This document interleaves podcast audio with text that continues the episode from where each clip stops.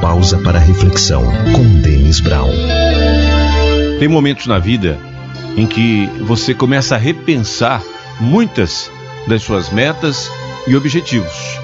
Tem acontecimentos na vida que faz você refletir sobre o que realmente é importante, é prioridade.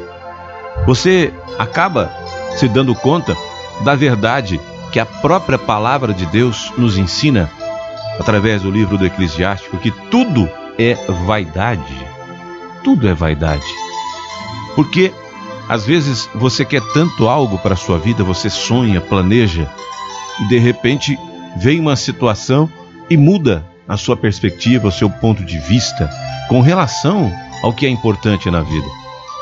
Às vezes essa essa ventania, esse temporal que vem chacoalhar, é como se fôssemos soprados fortemente para saber se a nossa casa está alicerçada na rocha ou na areia.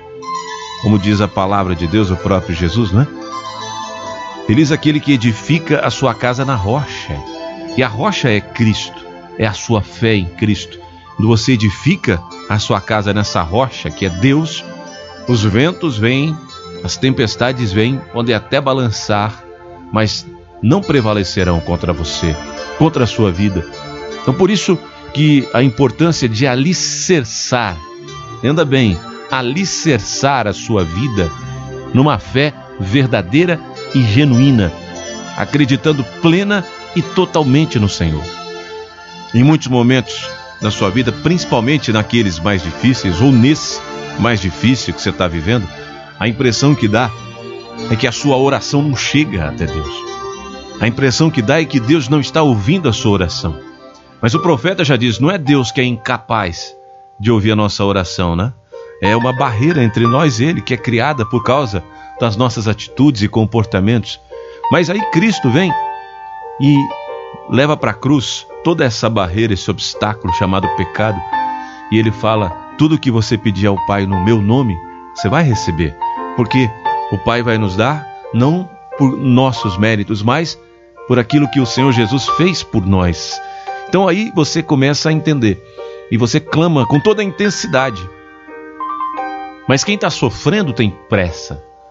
E aí é perigoso, né? Entrar o desespero, e o desespero sempre quer roubar a sua fé e quer deixar a dúvida, a incerteza.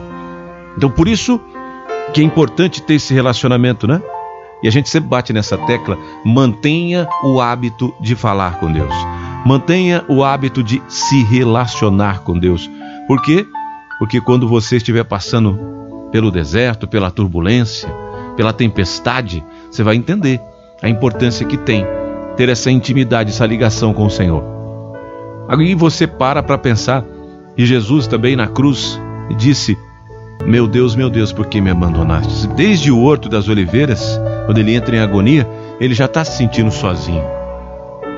Ele está sentindo uma agonia profunda porque ele está só. É uma decisão única e pessoal da vida dele. Todos nós travamos batalhas pessoais na nossa vida.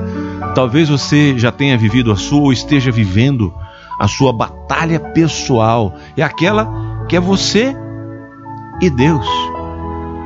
E naquele momento, você vai se sentir a pessoa mais solitária mais abandonada, mais excluída. Mas aí, aquela fé que está dentro do seu coração é que te move adiante. Que você tenha certeza, aquele momento que você tem que tomar a decisão na sua vida e que todas as dúvidas e questionamentos vêm, mas você vai e dá o passo no escuro. Lembra? O passo no escuro. Fé é caminhar no terreno escuro e desconhecido. Então você dá o passo de cada vez.